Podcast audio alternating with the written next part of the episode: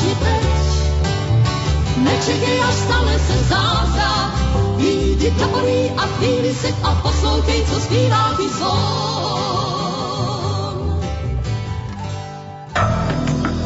Program, ktorý ste práve počúvali, sme vysielali v repríze.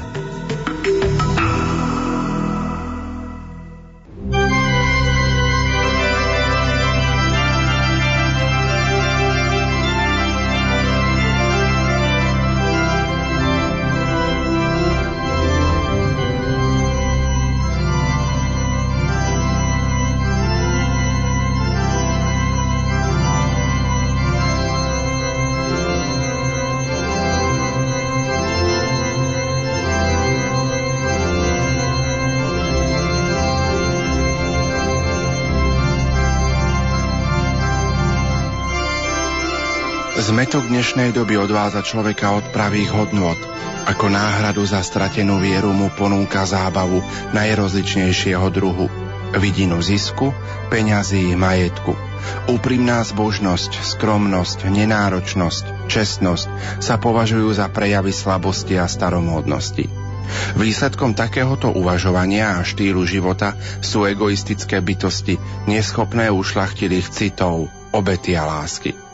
Predsa však žili a žijú medzi nami osobnosti svetého života, ktoré sa stali veľké nie preto, že sa prispôsobili dobe, ale preto, že aj v ťažkých časoch dokázali žiť ako praktickí kresťania. Často sa zvykne hovoriť, že my Slováci máme málo svetých. Pritom zabúdame, že svetosť nezávisí od toho, či je niekto menej alebo viac známy, či je oficiálne cirkov za svetého vyhlásený. Naše slovenské domovy za dlhé stáročia vydali tisíce svedcov. Tichých, húževnatých, pokorných a trpezlivých mužov a žien. Tisíce nepremárnených, krásnych, kvalitných životov, ktoré priniesli a ešte i dnes prinášajú svoje ovocie. Sú to svetlé body, majáky, ktoré nás posilňujú na ceste našej osobnej svetosti, ku ktorej je povolaný každý jeden z nás. A tak na Sviatok svätého Štefana vás, milí poslucháči, pozývame počúvať reláciu osobnosti kňazského života. Spomienková akadémia pod týmto názvom sa uskutočnila 6. novembra vo Veľkej javle kňazského seminára biskupa Jana Vojtašáka v Spiskej kapitule. Organizátormi podujatia boli Biskupský úrad v Spiskej kapitule, Katolícka univerzita v Ružomberku a kňazský seminár biskupa Jana Vojtašáka v Spiskej kapitule v Spiskom podhradí. V dnešnej relácii si predstavíme doktora Jána Čarnogurského, špirituála kňazského seminára a Františka Hadry Drevenického, spiského kňaza, básnika a historika. Nerušené počúvanie vám zo štúdia Hrádia Lumen praje aj dnešný vysielací tým zložení majster zvuku Marek Rimóci, hudobná redaktorka Diana Rauchová a moderátor Pavol Jurčaga. Nech sa vám príjemne počúva.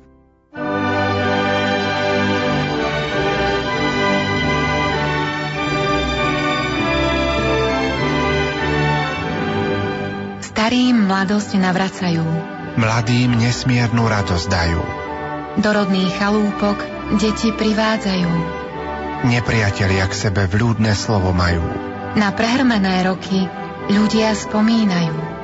Tu najkrajšiu pieseň pery zaspievajú. To najcenejšie zo srdc ľudia rozdávajú. Takú čarovnú moc len Vianoce majú. Do života ľudí spásu prinášajú.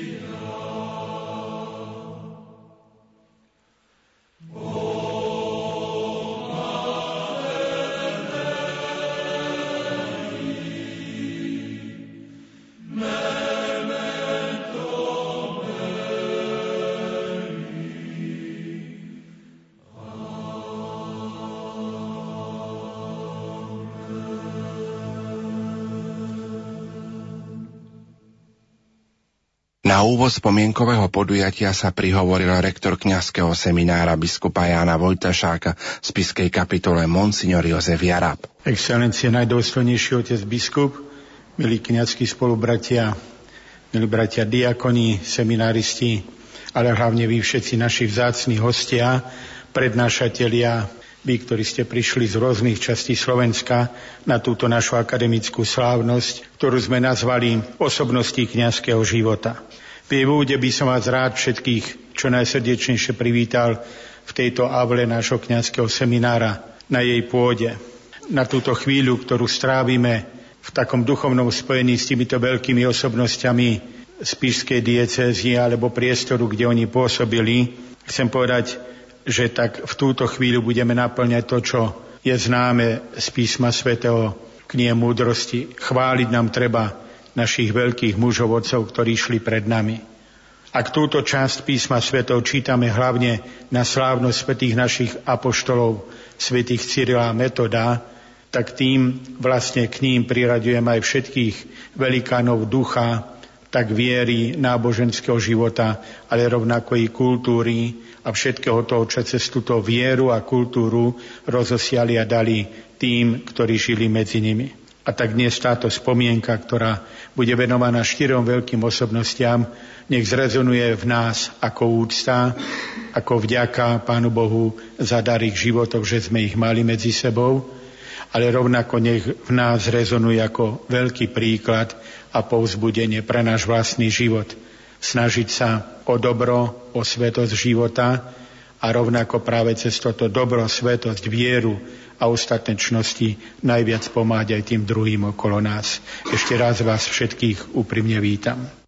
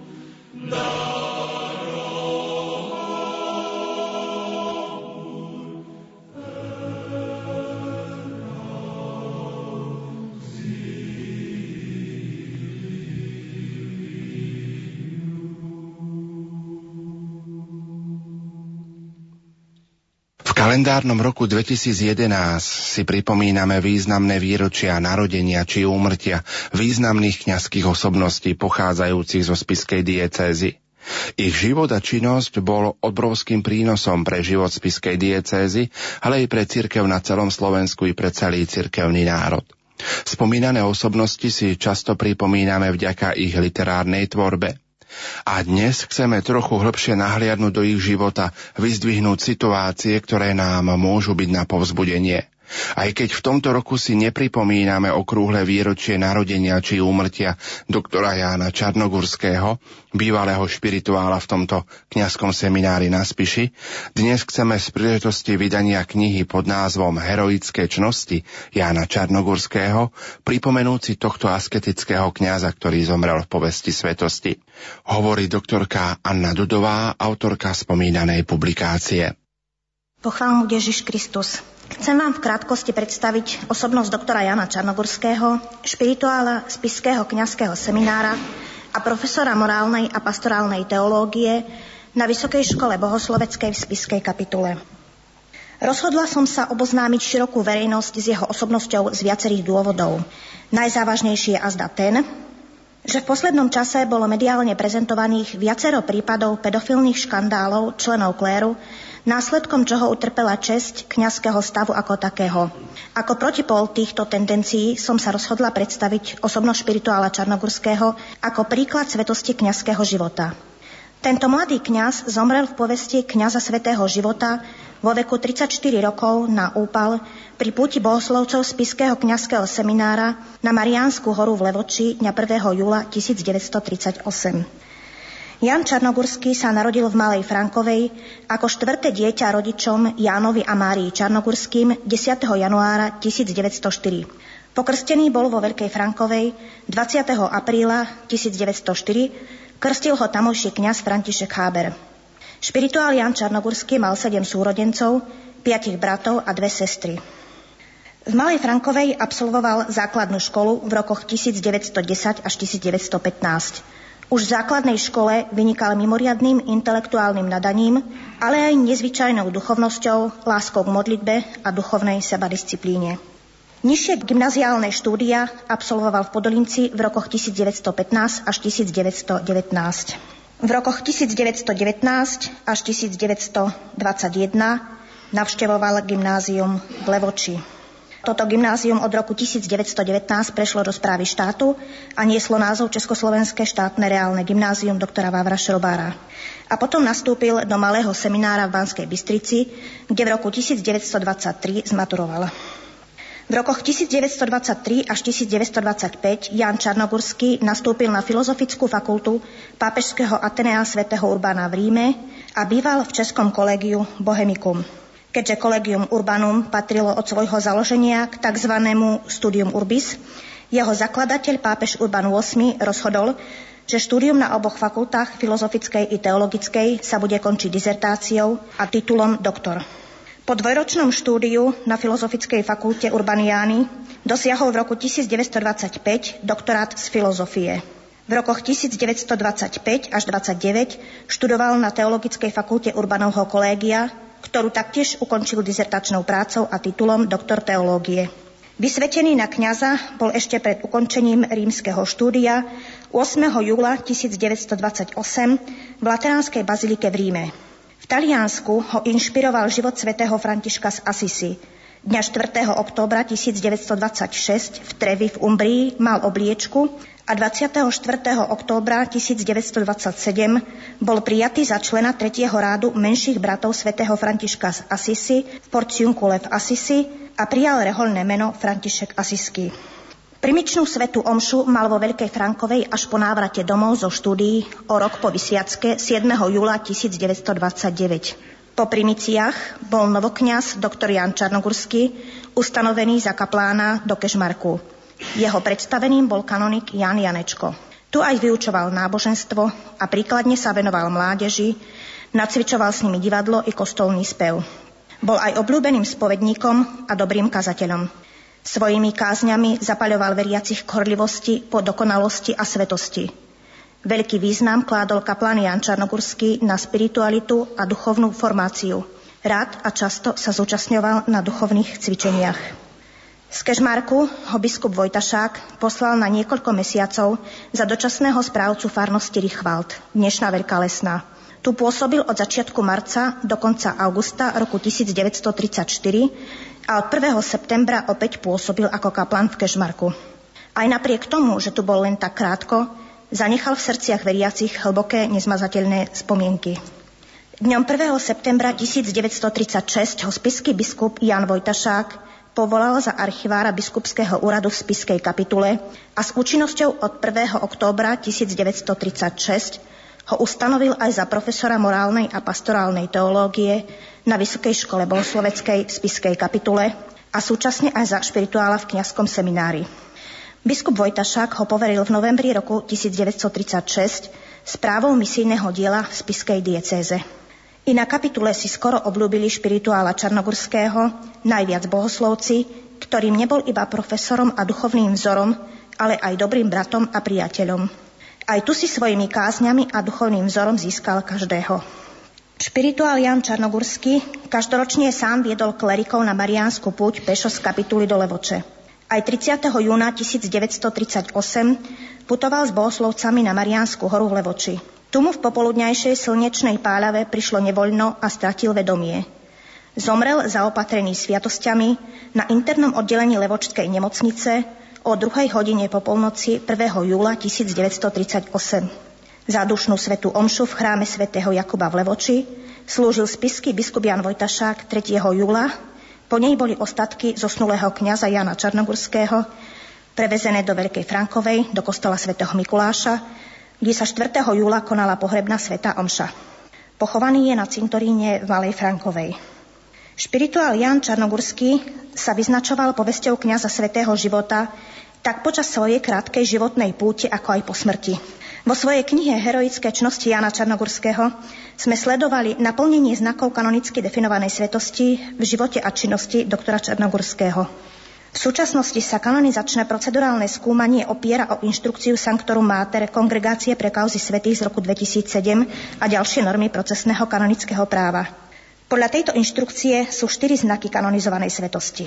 Povesť svetosti, povesť mučeníctva, povesť zázračných znamení, ale aj aktuálnosť a prekážky eventuálnej beatifikácie a kanonizácie.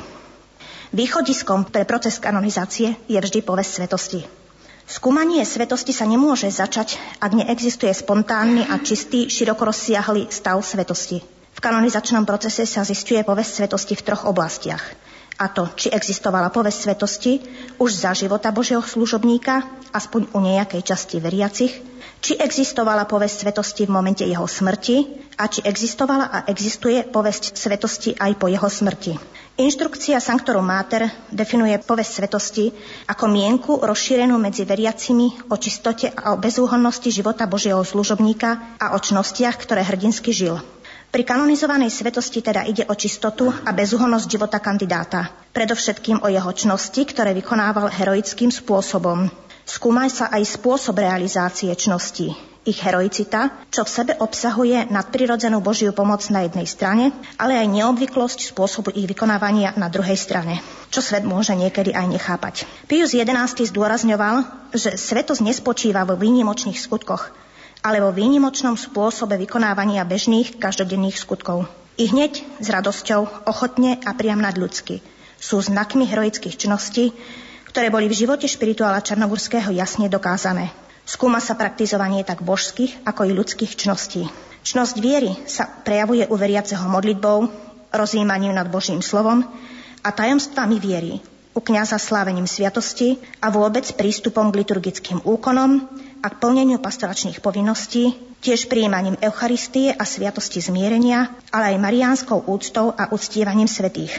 Záľuba Jana Čarnogurského v modlitbe je preukázateľná počas jeho celého života. Bol mužom modlitby. Je to dokázateľné z viacerých prameňov. Prvým prameňom sú jeho listy tete Márii Čarnogurskej zo Spiskej Belej, v ktorých spomína svoju intenzívnu modlitbu a komunikáciu s Bohom. Ďalej je to svedectvo monsignora doktora Jozefa Kapalu, svedectvo veľadôstojného pána Jozefa Voščeka a iných, ktorí ho poznali o jeho pravidelných polnočných meditáciách v kaplnke pred bohostánkom.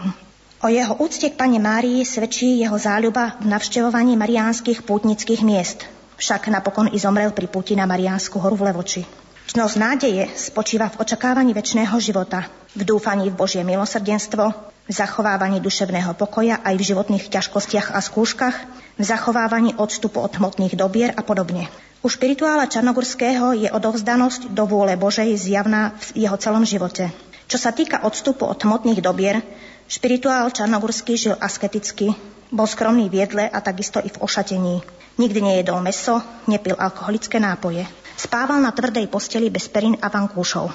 Dosvedčuje to napríklad aj svedectvo Kornela Brtku ohľadom zbúry kvôli strave v seminári, že špirituál Čarnogurský zjedol všetko, čo mu dali. Jemu všetko bolo dobré. Čnosť lásky sa prejavuje v dvoch oblastiach, a to v láske k Bohu a v láske k blížnemu. Konkrétne prejavy lásky k Bohu spočívajú v plnení Božej vôle aj v tých najťažších okolnostiach života, v túžbe po väčšnom živote, v túžbe zomrieť a byť s Kristom. Ide tu o to, či si Boží služobník vedel vyhradiť čas na modlitbu, ako prežíval svoje kňazské povolanie, ako slávil najsvetejšiu obetu, či sa vyhýbal hriechom urážať Boha, či mal ducha pokánia a kajúcnosti. Toto všetko sa v živote Jana Čarnogurského potvrdzuje, ale azda najvýraznejším spôsobom sa u neho prejavuje láska a radosť kňazského povolania, z kňazskej vysviacky a zo slávenia liturgickej obety, čo potvrdzuje napríklad aj jeho korešpondencia. V láske k blížnemu sa u neho najvýraznejšie prejavovala láska k chudobným. Zdá sa, že chudobným rozdal všetko, čo len mohol. Išlo o neobvyklý zjav, ktorý neušiel pozornosti aj jednoduchým ľuďom, čo dosvedčujú svedectvá z osobných rozhovorov. Okrem spomínaných troch božských čností sa nám podobným spôsobom u Jána Čarnogurského podarilo dokázať aj kardinálne čnosti, rozvážnosť, spravodlivosť, mravnú silu a miernosť. V prípade špirituála Jána Čarnogurského ako člena tretieho rádu rehole minoritov sme považovali za potrebné brať do úvahy aj evaníliové rady, čistotu, chudobu a poslušnosť. Na ich dokázanie nám poslúžili svedectvá osôb, ktoré ho poznali – bolo by však príliš obsiahle menovať tu konkrétne svedectvá. Z mnohých spomeniem len niektoré. Za veľmi pôsobivé svedectvo považujem báseň Janka Silaná Prostáčik Boží, ktorú napísal na počesť špirituála Jána Čarnogurského a ktorá o ňom hovorí, žil ako svätý František a tak aj dokonal. Slova básne jasne dokazujú františkánsku spiritualitu Jána Čarnogurského. Básnik a kňaz Jan Ďurka Silan bol vysvetený za kňaza v roku 1941 bol teda bohoslovcom v čase pôsobenia špirituála Čarnogurského na spiskej kapitule. Dosvedčuje je to tablo, ktoré sme už skôr ukazovali, z roku 1936 až 37. Významné je i svedectvo Viktora Trstenského, ktorý o doktorovi Jánovi Čarnogurskom písal v denníku Slovák. Ďalej to bolo svedectvo monsignora doktora Jozefa Kapalu, ktorý ho nazval serafínskym kňazom a jedným z františkánskych svedcov. Tiež svedectvo sestry Augustíny Márie Štanclovej. Ďalej svedectvo Kristýny Čarnogurskej, svedectvo doktora Aloisa Frankovského, ktorý o špirituálovi Čarnogurskom počul od Jozefa Voščeka i od svojho predchodcu Kornela Brtku. Kornel Brtko bol v čase smrti doktora Jana Čarnogurského žiakom 4. ročníka v kňazskom seminári. Veľa sme sa o ňom dozvedeli z listov, ktoré písal svojej tete Márii Čarnogurskej zo Spiskej Belej. Významné boli tiež svedectvá osôb, s ktorými sme rozprávali a ktoré o doktorovi Čarnogurskom počuli od svojich rodičov a príbuzných. Boli to napríklad pani Žofia Čarnogurská, pani Anna Skokanová, pán Jan Soľava, pán Stanislav Petras a iní. Inštrukcia Sanctorum Mater ako nevyhnutnú požiadavku pre kanonizačný proces vyžaduje taktiež povesť zázračných znamení. Definuje ju takto. Povesť o znameniach je mienka rozšírená medzi veriacimi o dobrodeniach získaných od Boha na príhovor Božieho služobníka. V prípade špirituála Jána Čarnogurského sa objavili vážne indície zázračných znamení. O týchto znameniach sú veriaci presvedčení, že ich Boh vykonal na príhovor špirituála Čarnogurského, pretože sa k nemu modlili a prosili ho, aby sa za nich u Boha prihovoril a pomohol im v ich ťažkostiach. Tieto indície nie sú dôkazmi v presnom slova zmysle, no niektoré by sa dôkazmi mohli stať, ak by došlo eventuálne k procesu a dôsledne by sa vykonala ich verifikácia. Sú to napríklad svedectvo o uzdravení sestry Augustiny Márie Štanclovej z Kežmarku, Jan Lach z Malej Frankovej na hrobe špirituála Jana Čarnogurského, svedectvo Žofie Čarnogurskej z Malej Frankovej, svedectvo pani Anny Skokanovej, svedectvo Stanislava Petra z Kežmarku, ale aj podivuhodné nájdenie sochy Pany Márie kaplánom Jánom Čarnogurským v Kežmarku. Pri argumentácii o aktuálnosti eventuálnej kauzy blahorečenia špirituála Čarnogurského sme preukázali indície pre aktuálnosť tejto kauzy pre cirkev, kňazov i veriacich. Dospeli sme k tomu, že špirituál Jan Čarnogorský by bol pre cirkev aktuálnym kandidátom na kanonizačný proces. On a jeho svetý život by bol vhodným a aktuálnym príkladom pre veriacich. Veriaci sú taktiež presvedčení o jeho svetosti. Jeho život a hrdinské čnosti považujeme za vysoko aktuálny príklad tiež pre kňazov súčasnej doby, aby neklesali na duchu, ale verne žili svoje duchovné a pastoračné povolanie aj napriek ťažkostiam doby. Príklad Jana Čarnogorského je tu veľmi aktuálny, pretože bol intelektuálne zdatným kňazom, ale i kňazom chudoby a svetého života verným cirkvi. Napokon vidíme aktuálnosť príkladu Jana Čarnogorského aj pre dnešný svet, ktorý stráca zo zretila tie pravé životné hodnoty. Ján Čarnogorský je aktuálny svojim životom aj tým, že mal zmysel pre tieto hlboko ľudské hodnoty, ktoré sú zároveň aj hodnotami katolickej viery a katolického štýlu života. Mal zmysel pre chudobu, pre seba zaprenie, mal úctu k ľuďom, ktorých si vážil. Pre neho žiť pre Boha znamenalo žiť aj pre človeka. A ako nasledovník spirituality svätého Františka z Asisi žil aj v harmónii s prírodou. Preto príklad jeho života môže osloviť nielen veriacich, ale aj ľudí iných náboženstiev, ako aj ľudí bez vyznania. Čo sa týka prekážok, tieto sa členia na dve skupiny. Prvou prekážkou by mohlo byť zistenie verejného kultu, ktorý je rezervovaný len blahoslaveným a svetým. Tento zákaz verejného kultu platí už od čias Urbana VIII. Druhou kategóriou prekážok sú námietky vznesené proti eventuálnemu kandidátovi na kanonizačný proces. Skúmaním sme nezistili prítomnosť verejného kultu k osobe špirituála Jana Čarnogurského, ani sme sa nestretli s nejakými podstatnými námietkami voči jeho osobe. Na záver chcem povedať len toľko, že sa nám podarilo dokázať existenciu znakov kanonizovanej svetosti v živote Jana Čarnogurského. Po vykonaní teoretickej analýzy učenia cirkvy o kanonizovanej svetosti o vyznavačoch a následnom vykonaní akademického prieskumu ohľadom života a heroických činností Jana Čarnogurského vyšlo jednoznačne, že tento kňaz splňa všetky podmienky pre eventuálny kanonizačný proces, ktoré sa vyžadujú súčasným učením cirkvy.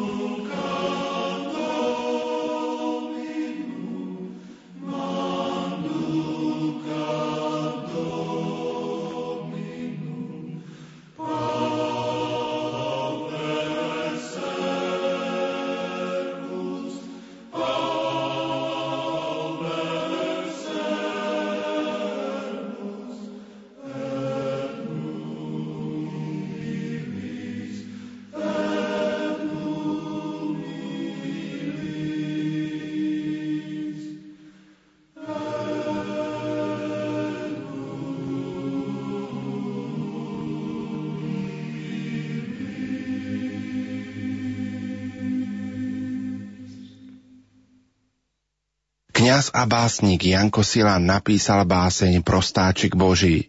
Prednášajú špirituál kňazského seminára biskupa Jána Vojtašáka z Piskej kapitule docent Jozef Bielak.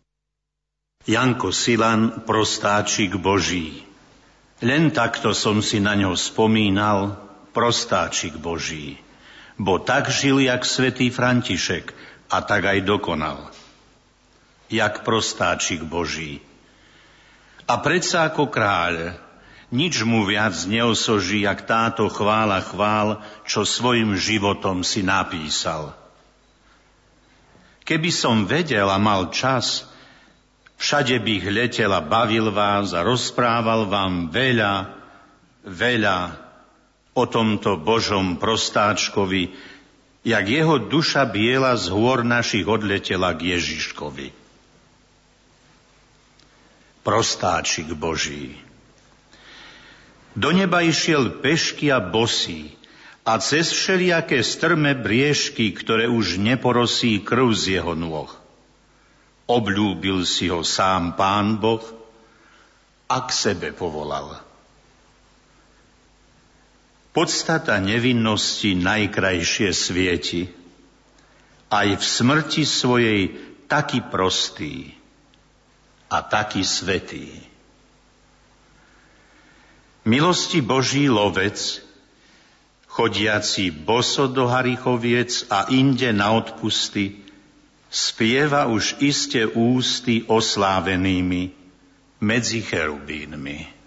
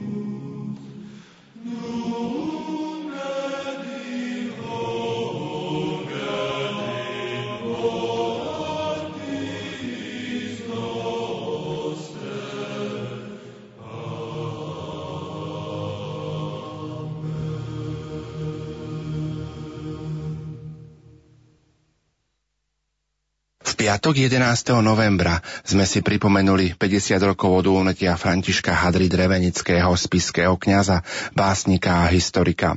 Hovorí docent Peter Jančura, docent Technickej univerzity vo Zvolenie, ktorý v spolupráci s dôstojným pánom Antonom Horníkom pripomenie život a dielo Františka Hadry Drevenického. Ďakujem za slovo. S veľkou úctou prijímam to, že ako vysokoškolský pedagóg môžem rozprávať na pôde teologického seminára. Keďže som vysokoškolský pedagóg, som zvyknutý rozprávať, ale dneska budem mlčať, pretože pokúsime sa vám sprostredkovať dielo básnika Hadriho Drevenického jeho vlastnými slovami. Ja budem len sprievodcom a možno svetkom, pretože na Farena Nilčíku som prežil veľa krásnych chvíľ na prázdninách, pretože som vnúk jeho sestry. Povedz mi, mamka, mamička drahá, Odkiaľ sú, hľadže, tie veľké svety, odkiaľ tá krása, pôvab čarovný, lesov ozdoba, lúčiny, kvety. Život Františka Hadru Drevického je spojený so spiským podradím tým, že sa tu narodil na Rybníku a je tu aj pochovaný.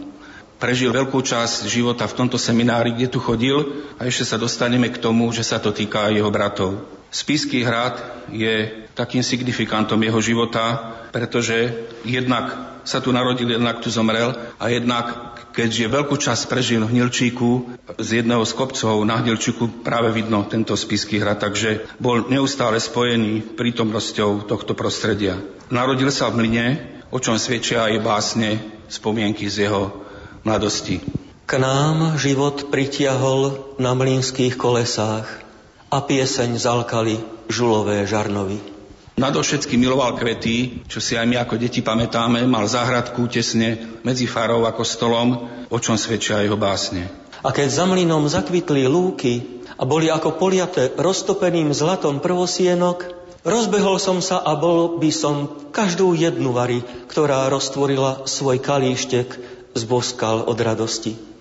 Ďalší text ktorý nasleduje, je aj pre nás, svetských ľudí, keby som tak povedal, veľkým odkazom, pretože keď sa zamýšľame nad jeho dielom, bol nadčasový v tom, že nám dneska pripomína úžasnú hĺbku citlivosti a úžasný taký hlboký vnem a pri dnešnej dobe veľmi materialistickej nás až zaráza, ako hlboko dokázal precítiť okolitý svet.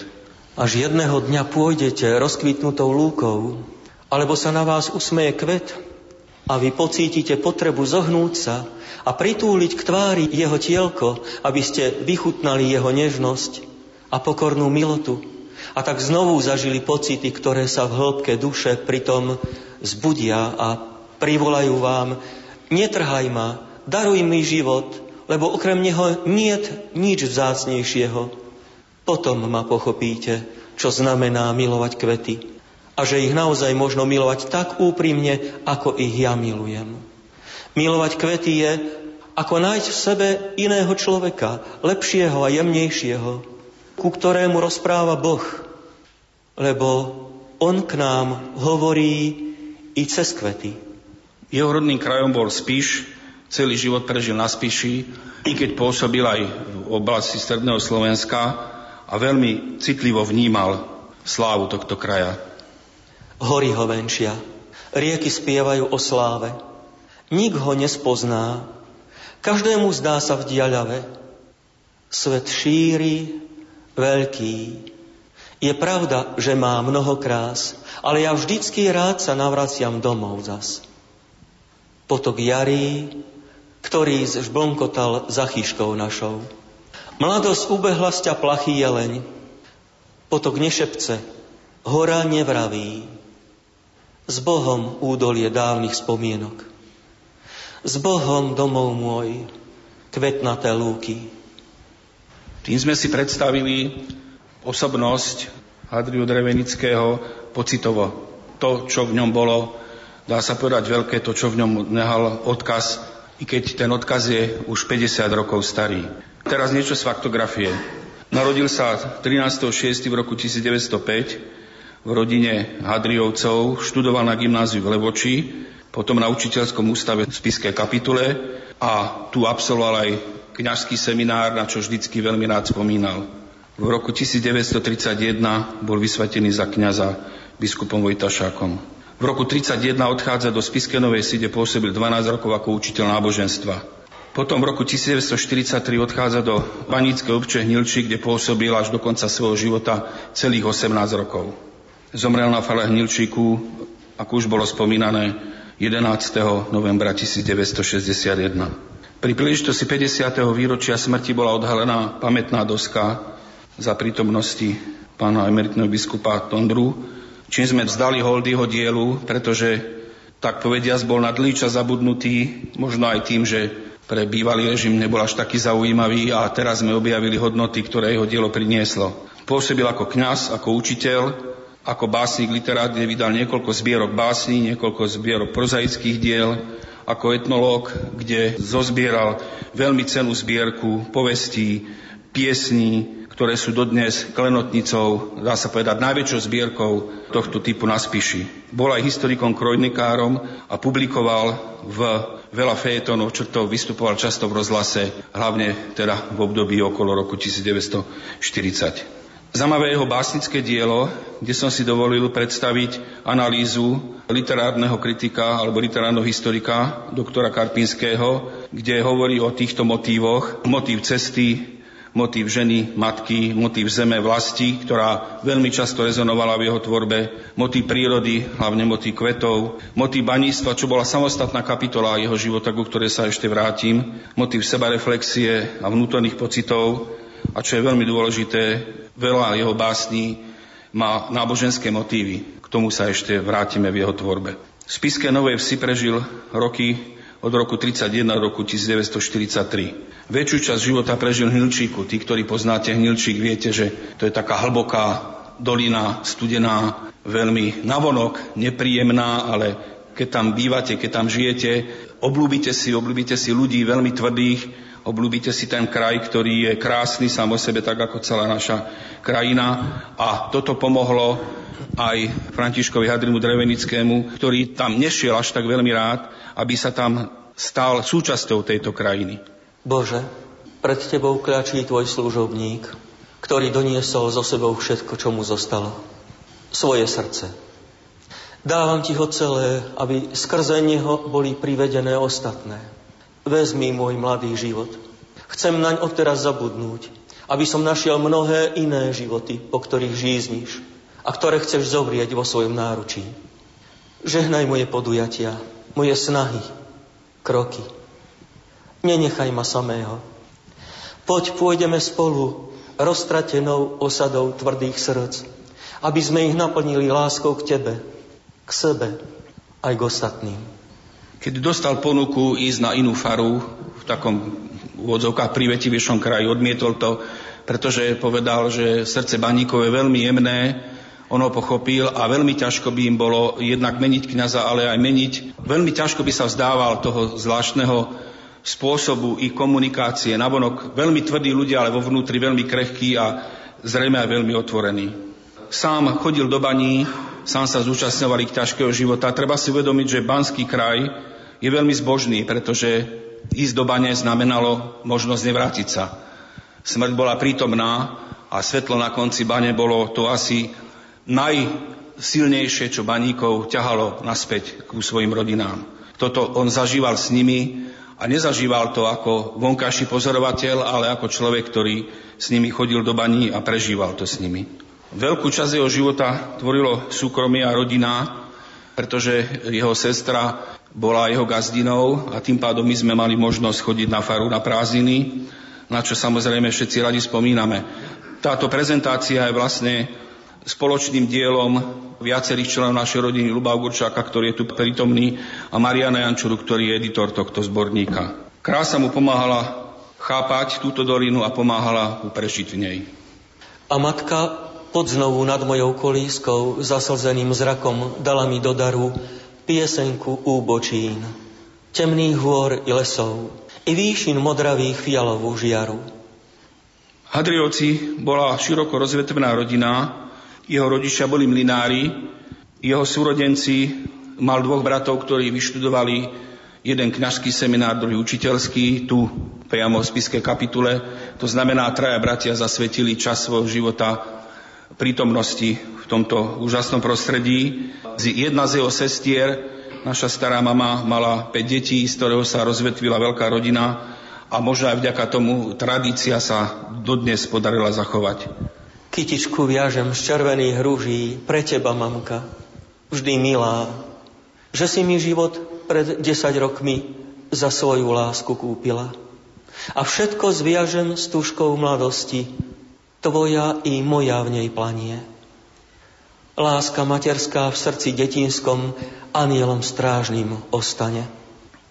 Bol obklopený rodinou neustále a odozdával nielen teda ľuďom na Hnilčíku, ale aj nám neuveriteľný, citlivý odkaz hlboko veriaceho a hlboko citovo založeného človeka. A srdcia detské láskou zhrievajú, láskou sú vrelé, iné netreba. Sú to poklady i nebo celé. Toto je dolina Hnilčíka, kde prežil 18 rokov. Toto je kostol, tak ako dneska vidíme už aj s pamätnou tabulou, čo sme veľmi radi, že táto spomienka na ňo sa zachováva takýmto spôsobom a hlavne pre Hnilčík, čo je kraj taký svojím spôsobom trošku opustený, dáva veľmi silný duchovný impuls do toho, že je možné v takýto kraj aj duchovne obohatiť, nehovoriac o tom, že je sám o sebe unikátny svojimi historickými pozadím, baňami a tým, čo sa nachádza v ňom hľadiska kultúrneho. Pokoj do duše zosadá vždycky v starom kostole.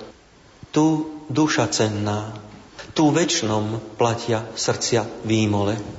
No a blížime sa ku koncu tejto prezentácie, kde by som na záver chcel ešte poďakovať Tomkovi Horníkovi, že sa ujal autentický textov, ktoré jednak sú mu blízka, jednak iné by bolo, keby ste si ich iba čítali, iné by bolo, keby som ich čítal ja. Takže dovolili sme si vám takto sprítomniť osobnosť Hadriu Drevenického, čeže jeho vlastné slova cez jeho vlastné dielo. A na záver si dovolím ešte jednu veľmi silnú, veľmi výraznú básničku, ktorú si my veľmi radi čítame znovu a znovu. Som som svieca na oltári, čo pomaly tu zhára. Som kľúčik bohostánku, milostiam vchod otvára. Som kameň na oltári, posvetnosť sebe skrývam. Som práškom katedrály, tu väčšine bývam, bývam. Som srdce nášho zvona, do kostola ja volám. Som kríž vo výškach chrámu, ja všetkých škodcov zdolám. Som väčšie svetlo v chráme, v chráme pri bohostánku. Tu moje srdce mekne. Tu ukladám sa k spánku. Na oltár kladiem hlavu. Som dieťa mannou síte. Tu poznám v každom čase dobroty Božie skryté.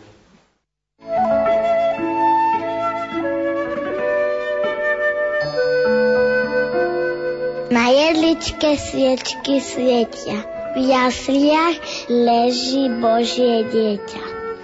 Nech vás jeho láska hreje, v žiari i v tmách bez nádeje. Do srdc duši vašich vloží, radosť, šťastie, pokoj Boží.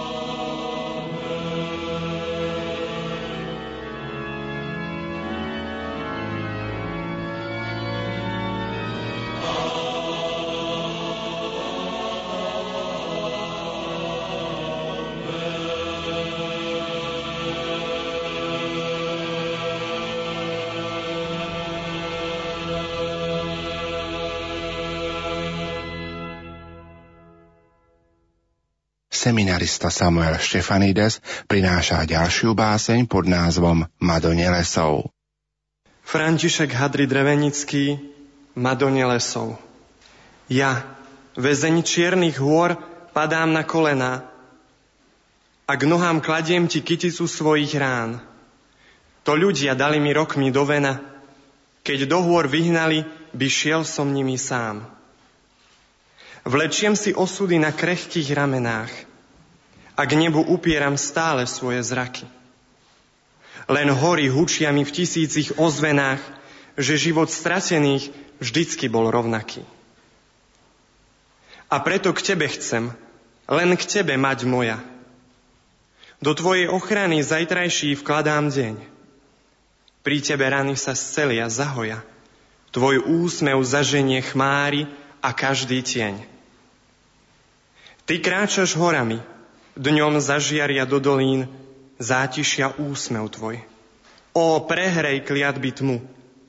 Čakám ťa za úsvitu, teba sa nebojím. Keď k nám sa pritúliš, zory nám zasvitnú. Skloň sa k nám, prosím ťa, ja, väzeň čiernych hôr, keď z hôrnych stokrások viem ti detstva dar. Príď, matka, zdraví ťa zátiší verný zbor, v dolinách zakvitla v pupencoch nová jar. I brezy rozvité, biele sťa tvoj habit, ja štedrosť tvoju zriemi v bielej sasanke. Láska sa nemôže, nie, nesmie dať zabiť. Láska svet premieňa na šťastie v hádanke. Príjmi mať poklonu, ja dieťa čiernych hôr, väzeň bez mena prosím o ochranu. Ty, slnko raňajšie, rozožeň temná skôr, spomienky na teba čerstvé vždy ostanú.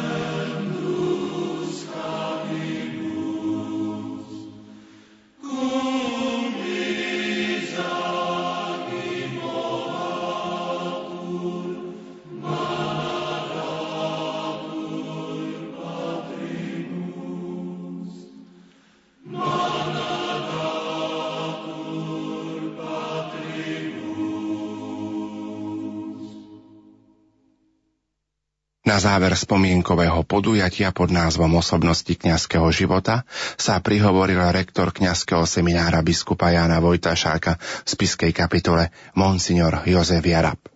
Veľmi pekne sa chcem na záver poďakovať všetkým, ktorí ste obohatili nás svojimi príspevkami, ktorí ste vzdali úctu, ktorá prislúcha osobnostiam kňazského života, zvlášť tým, ktorých sme si dnes pripomenuli, ale aj všetkým tým, ako to bolo povedané, ktorí možno ešte čakajú na odhalenie a vyniesenie na Božie svetlo. Ešte raz ďakujem všetkým prednášajúcim, ďakujem našej schole, Patrikovi a všetkým vám, ktorí ste touto duchovnou atmosférou boli obohatení. Za toto obohatenie duchovné i ľudské nech je Boh oslávený v ich životoch a raz i v našich životoch. Ešte raz vám ďakujem za vašu účasť.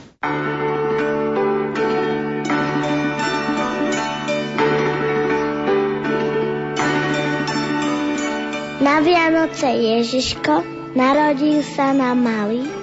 V jasličkách tu pred nami leží chudobný a nahý. Ohrejme ho našou láskou, odejme dobrými skutkami, aby sa aj celý svet stal lepším spolu s nami.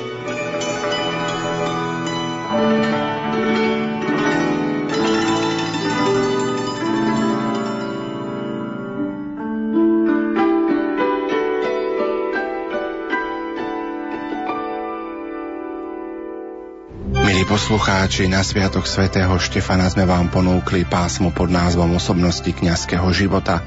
Pripomeniem, že druhú časť cyklu kňazské osobnosti si môžete vypočuť v sobotu 31. decembra o 14. hodine. A v relácii si predstavíme osobnosť pátra Jozefa Libora Matošku a Pavla Ušáka Olivu.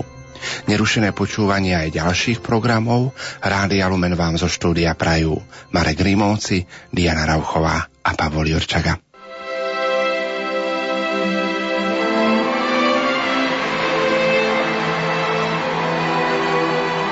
Rádio Lumen dostalo do rozhlasovej kaplnky relikviu krvi blahoslaveného pápeža Jána Pavla II. od krakovského arcibiskupa Stanislava kardinála Dziwisza.